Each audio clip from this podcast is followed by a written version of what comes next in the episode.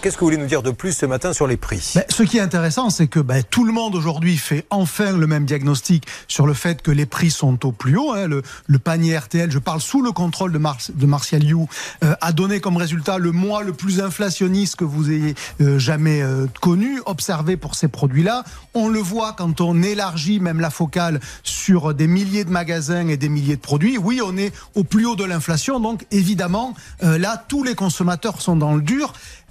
Et malgré tout, moi je voudrais euh, mettre une petite, euh, allez, donner une petite lueur d'espoir. On n'est probablement pas loin du plus haut et on peut espérer, et je fais pas la propagande du gouvernement là-dessus, mais d'avoir d'ici à l'été des baisses de prix et les fameuses renégociations que Bruno Le Maire a demandé aux industriels. Et je vais tenter de vous démontrer pourquoi je suis venu. Vous pouvez en témoigner, Julien, avec un paquet de gâteaux, des petits beurres. Hein, il n'y a pas plus connu comme biscuits. eh bien, le prix de ces petits beurres-là, c'est euh, cinq parties. Vous avez de la matière première, c'est-à-dire les ingrédients initiaux. Vous avez de l'énergie parce qu'il faut évidemment cuire, transformer, préparer, transporter.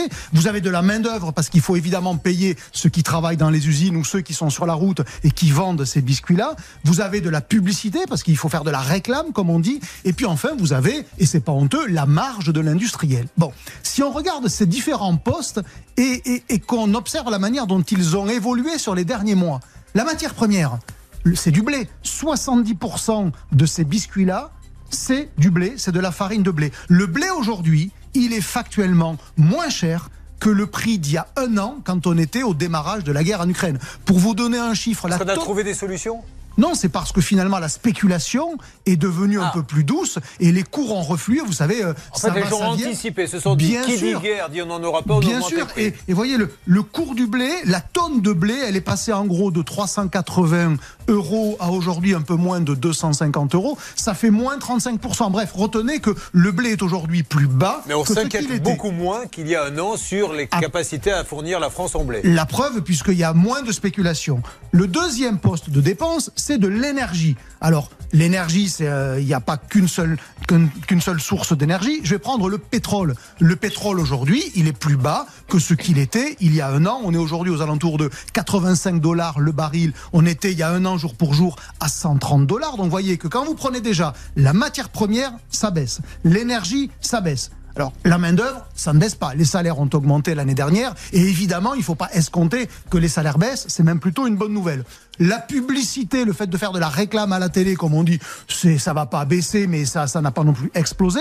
Et donc, qu'est-ce qui reste, en fait? Il reste la marge. Et donc, ça veut dire qu'on sait déjà que si les grandes marques, d'ici à l'été, n'acceptent pas de revoir leur prix à la baisse pour les consommateurs, ça veut dire qu'elles auront décidé de conserver leur marge et de pas en faire cadeau comme ça devrait être le cas parce que les cours ont baissé. Mmh. Hein, encore une fois, le blé il a perdu 35%. Donc en gros, dit de manière simple, le prix du blé aujourd'hui, ça doit faire le prix du biscuit en rayon d'ici à septembre prochain ou plus tard. Soit ça baisse parce que tout le monde suit cette baisse du blé, soit les grandes surfaces se disent ben, on va nous récupérer peut-être un petit peu. Les grandes surfaces ou les industriels. Les industriels. Parce qu'après, les deux, ils se partagent cette, ce qu'on appelle cette valeur ajoutée. Mais là, il faut quand même qu'on parle clair aux consommateurs. Si en septembre, par exemple, sur les produits qui, qui contiennent des céréales, il n'y a pas de baisse, c'est que euh, les industriels ou et les distributeurs auront gardé ça pour eux.